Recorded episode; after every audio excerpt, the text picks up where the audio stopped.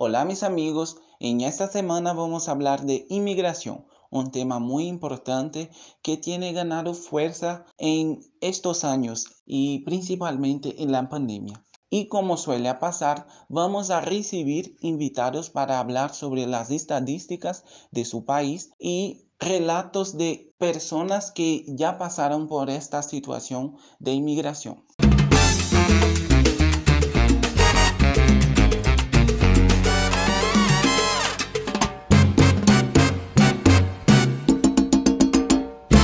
Buenas a todos, gracias Adriano por la invitación. Soy Stephanie de Colombia y estoy encantada de poder compartir esta valiosa información con ustedes. Y Stephanie tiene algunas estadísticas sobre su país, Colombia, y va a hablar sobre su experiencia viajando para España. Bueno, Adriano, te cuento, según Migración Colombia hay alrededor de 1.8 millones de inmigrantes en el país, de los cuales el 44% está de manera regular y un 56% irregular.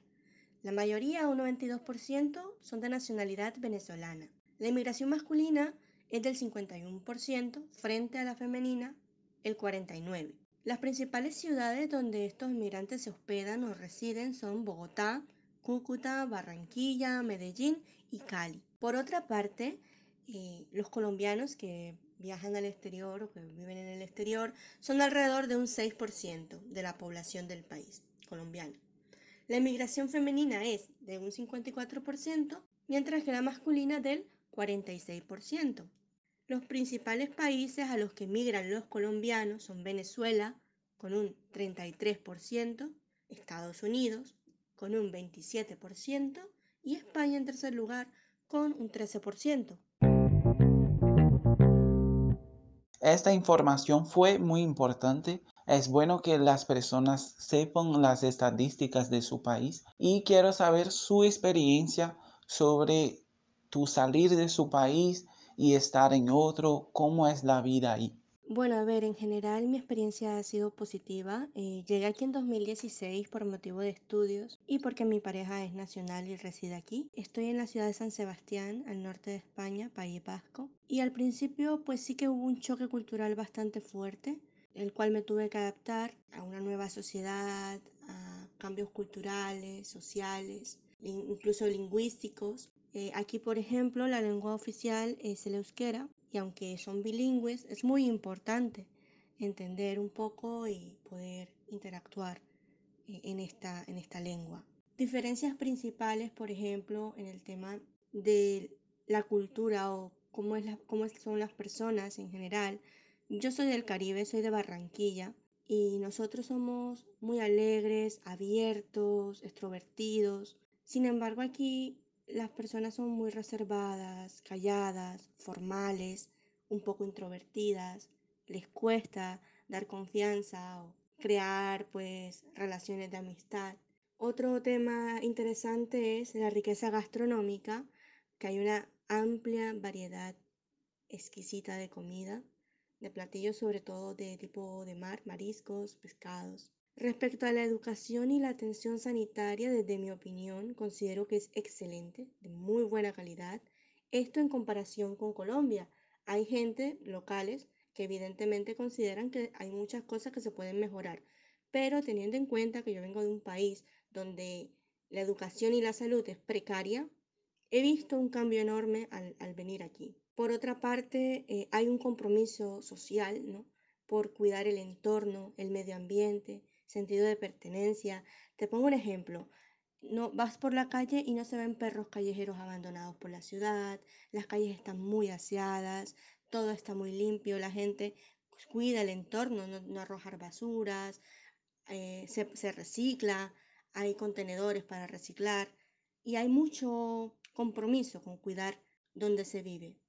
Por otra parte, muy importante, considero, la seguridad. El nivel de seguridad es muy alta. Yo en mi caso particular puedo salir por la noche a sola a pasear, escuchar música con mi teléfono, sin miedo, sin ese temor a que me roben o que me pase algo peor. Es un lugar muy, muy seguro, al menos la ciudad donde vivo, que es San Sebastián, y ya que la policía siempre está dando rondas regulares y cualquier problema, inconveniente, puedes contar con ellos que te ayudan. A diferencia de lo que está pasando en Colombia, que la policía, como hemos visto durante estas protestas, pues se han ensañado contra la población y más que seguridad lo que generan es temor y miedo.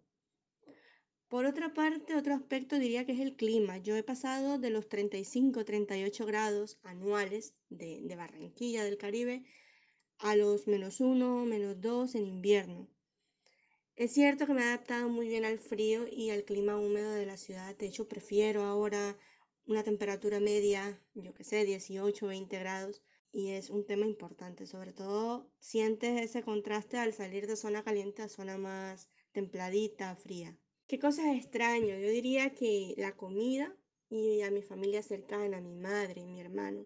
Pero evaluándolo así en general, la experiencia ha sido muy positiva y enriquecedora en muchísimos aspectos. Pero dime, como inmigrante, ¿ya tuviste algún problema o ya te has incomodado algo? La verdad es que con el tiempo logras adaptarte al medio. Ciertamente, en principio es un poco difícil porque es un mundo totalmente distinto. Respecto a los trámites y papeleos para residir legalmente aquí, la verdad que es un proceso complejo, largo y tedioso. En mi caso ya estoy nacionalizada después de casi 6, 7 años viviendo aquí. El trabajo y la educación es de fácil acceso, sobre todo la educación. Puedes hacer cualquier carrera universitaria, especialización, técnico. Eh, el tema laboral pues depende de tu nivel educativo. Los empleos que estén disponibles por lo general para la comunidad latina suelen tener trabajos temporales en sectores como cuidadores de personas mayores, de niños, limpieza, atender tiendas, vendedores y de ese estilo.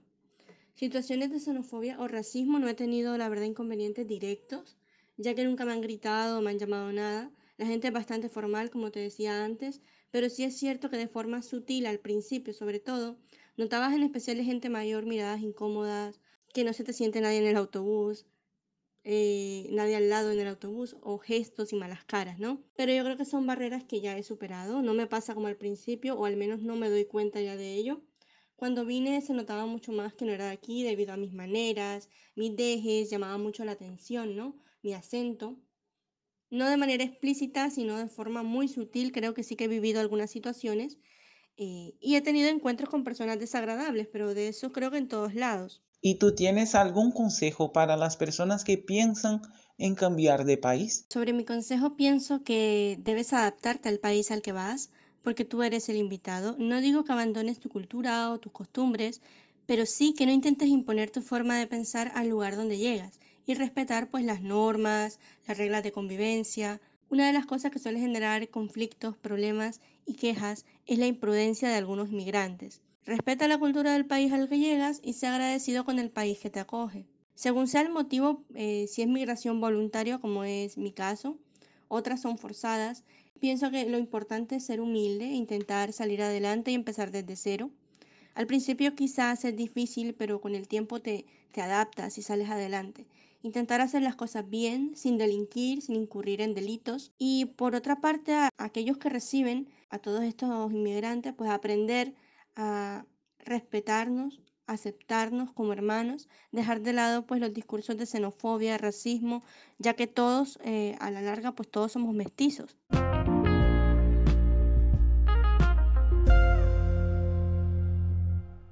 Existen personas y gobiernos que están de acuerdo en dificultar la entrada de inmigrantes en algunos países, pero a veces no es un motivo de controlar la población y sí de no asumir problemas de otros países. Bueno, Adrián, en ese sentido creo que se está haciendo un muy buen trabajo en Colombia. Se adelantan políticas migratorias para la legalización, regularización, permiso de permanencia temporal de miles de venezolanos en el país a un ritmo acelerado. Es algo bueno que destacar del gobierno, eh, una de las pocas cosas buenas, pues la solidaridad, ayudas y beneficios que brinda al pueblo venezolano.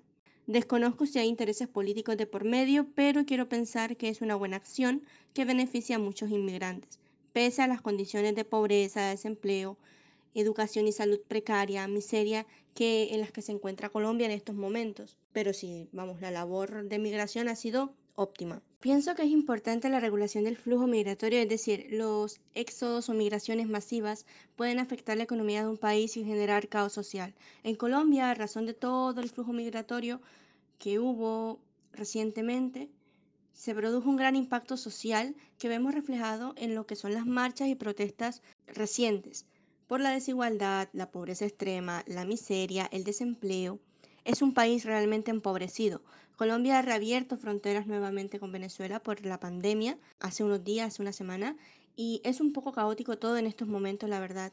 Al final, las políticas migratorias pues dependen de cada país y, y bueno, pienso que sí debe regularse un poco para mantener cierto equilibrio. Muchas gracias, Stephanie, por estar conversando conmigo. Y ahora tendremos otros invitados para hablar sobre las estadísticas de su país y sus experiencias acerca del tema. Gracias a ti, Adriano, por la invitación. De verdad que un gusto como siempre y espero haber aportado al menos mi granito de arena. Un saludo. Hola, soy Julio de Chile y les voy a hablar sobre algunos datos de migración en este país. Bueno, el grupo mayoritario que, ingresa dentro de los inmigrantes corresponde a, a los venezolanos, ya seguidos de eh, Perú y después Haití, Colombia, Bolivia y Argentina. Esos son los grupos mayoritarios. Eh, se ha superado ahora la migración peruana, ya los venezolanos son ahora el grupo mm, que más entra a Chile, antiguamente era Perú, y otro grupo que llama la atención es Haití, y Haití que concentra el 14% de las migraciones extranjeras. Dentro de los eh, grupos que hay en Chile de migrantes la suman 1.250.000 más o menos, ya, y en los números ilegales, ya eh, según las cifras oficiales, de personas indocumentadas serían cerca de 5.000, ya de las que se han podido este, registrar. Dentro de lo mismo, el número de personas que, que han querido deportar en este caso es, serían cerca de 1.800 durante este año, que es lo que pretende hacer el gobierno, ya un gobierno de, de derecha, de corte bastante, podemos decir, nacionalista, eh, autoritario, ya de ese, corte es el gobierno de, de, de Chile. Y en cuanto a las cifras de chilenos que viven en extranjero, ya que han migrado, ya por lo menos el 2019, que son las últimas estadísticas, ya son cerca de 700.000 los migrantes que se han ido desde Chile. Y el destino principal suele ser Argentina.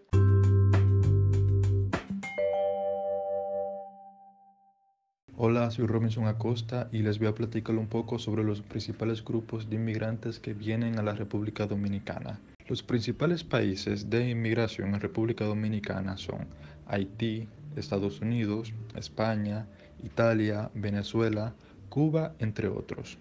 En los últimos años, el número de inmigrantes que viven en República Dominicana ha aumentado en 142 mil personas, un 33%. La República Dominicana acoge el mayor número de refugiados e inmigrantes venezolanos, que la subregión del Caribe 114.000 y se anticipa que en diciembre del año 2021 este número llegará a los 121.000. Hola, les saluda Antonio de Mendieta desde la Ciudad de México para hablar brevemente sobre datos migratorios en México.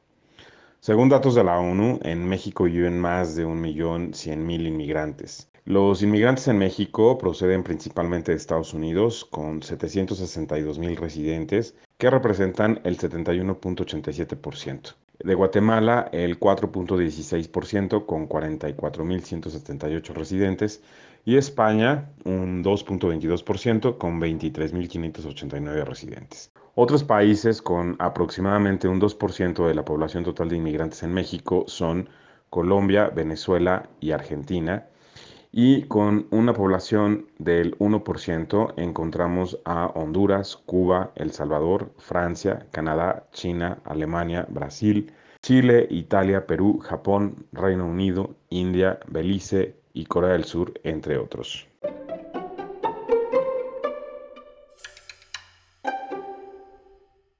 Hola, mi nombre es Gabriel y soy de Venezuela. Este país que tanto es mencionado y se utiliza en memes, que es lo típico de que aquí se pasa hambre y de que aquí hay un problema económico grave. Según la Agencia de la ONU para los Refugiados, ACNUR, hay aproximadamente 4.6 millones de venezolanos refugiados e inmigrantes en América Latina y el Caribe, de los más de 5.4 millones de migrantes y refugiados venezolanos en el mundo.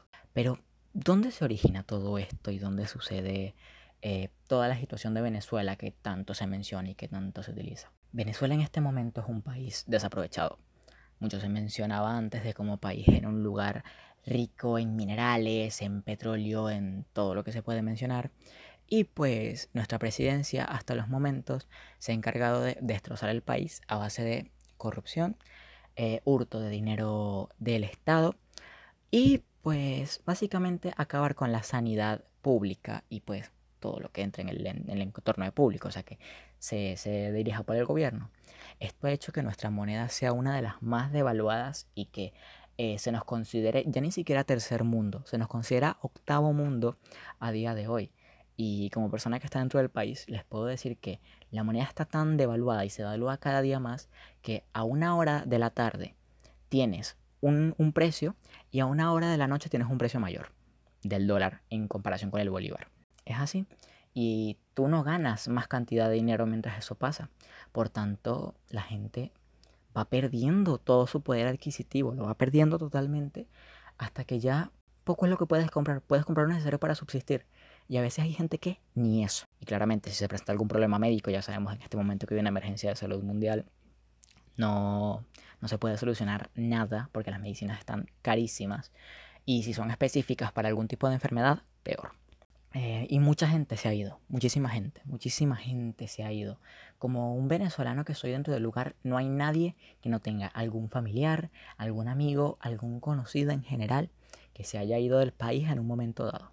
Es común que estar tú en, una conversación con tus padres, con algún amigo y tal, y escuchar, oye, ¿escuchaste que tal ya se fue del país? O sea, ya es una expresión común el escuchar el, ah, tal ya se fue del país, una persona ya se fue del país, ya es demasiado común, de verdad, a puntos que es preocupante escuchar eso. Y es de verdad muy común que la gente ya se vaya. Otras personas también se han ido por problemas directos con la, con la policía, porque en su momento, como se saben, hubieron muchas protestas en Venezuela por lo que sucedió aproximadamente desde 2014 hasta eh, principios del 2019. Entonces, las personas que estaban en las protestas muchas veces eran encarceladas y de ahí no volvían a salir porque los tenían con una pena, con una pena como si fuesen ladrones, asesinos, entre otras cosas, en la cárcel. Y habían personas que si no las capturaban en las protestas, les tomaban la identidad, les tomaban fotos o lo que sea y los iban a buscar a sus casas para meterlos presos igualmente. Entonces las personas que en algún momento salieron a, buscar su libertad, tuvieron que buscarla fuera del país. Las que salieron a tratar de defender su país y tratar de, dejarlo en grande, tuvieron que huir. Tuvieron que huir por miedo, por, por, por situaciones que no, que no, no, no se debería vivir nadie, que nadie lo debería vivir. Otras personas han quedado pues afectadas por temas de protestas, por la represión policial. Se ha escuchado un niño de mi edad que quedó ciego. Yo tengo, yo soy menor de edad, yo tengo 17 años. Y se escucha de cómo quedó ciego de ambos ojos por disparos de perdigones, ¿vale? Para que se hagan una idea de qué tan importante es esto y por qué tanta gente se está yendo. Y qué tan común es para nosotros que una persona se vaya. Y claramente es un dolor muy fuerte. Que algún familiar, alguna persona que tú quieras, se vaya del país, te, te, te, deje, porque a fin de cuentas el, el, comunicarse a través de un celular, a través de notas de voz, a través de llamadas, quieres que no te deje un vacío, te deja un vacío en comparación con una persona que tú ya conoces, en la, con la que tú ya hablaste, con la que tú ya viste, y hay personas que no llegas a ver en años. Mi propio hermano se fue hace cinco años de Venezuela y apenas fue hace como un mes que lo pude volver a ver aquí. Y esa es otra, él llegó y lo primero que me dijo, nada más llegar, y las primeras frases que me dijo a mí es, hermano, este país está apagado. Agarra, consigue dinero, agarra tus maletas y sal de él. O sea, una persona que ya vivió ambos lados de la moneda, ambas caras de la moneda, estando adentro del país y estando afuera, en, ambos casos, cuando Venezuela estuvo bien y cuando Venezuela estuvo mal, que te diga eso, una persona que ya sabe que la, la primera recomendación sea vete de aquí, es sorprendente. Es sorprendente y lamentable lamentable totalmente. Y así, o sea, y no solamente mi hermano, la persona que conozco, eh, un vecino cercano, también vimos como su hijo se tuvo que ir del país, más que todo se va muchísimo la gente joven. La gente joven porque los adultos piensan que ya vivieron una vida, que pues ya tendrán que afrontar su situación hasta que se les acabe la vida y dejan que sus hijos, primos eh, y familiares que sean jóvenes se vayan porque dicen que ellos son los que tienen que buscar una vida.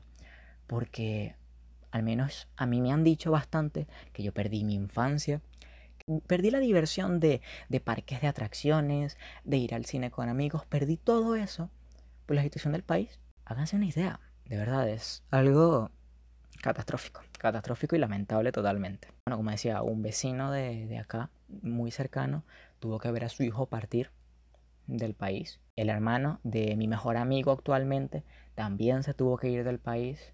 Eh, mi mejor amiga también se tuvo que ir del país porque todos al final se fueron del país porque la situación se puso horrible. Y hay gente que se va del país y para que se hagan una idea de qué tan qué, tan grave es la situación. Hay gente que sale por las fronteras en bicicleta, que ni siquiera puedes ir en un auto porque no puedes costearte el auto, porque no puedes costearte la gasolina. Imagina no poder costearte la gasolina en un país petrolero.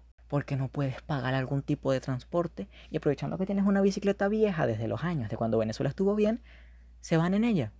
Es increíble, es increíble. Y lamentablemente esto es algo de lo que se aprovechan muchas personas malintencionadas en otros países, tipo tomando a algún tipo de venezolano que no tiene papeles y amenazándolo en otro país, saliendo a mantenerlos en unas fronteras, como si fuesen criminales, porque a fin de cuentas los indocumentados no, no lo están haciendo a través de la legalidad, pero son personas que solamente están buscando un futuro. Y ver cómo hay personas que incluso con todos sus papeles los mantienen, los retienen en habitaciones pequeñas en, aeropuertos, horas y días, por el simple hecho de que es un venezolano y es un refugiado y no queremos a esta gente aquí, porque eso es el mensaje que terminan dando, es triste.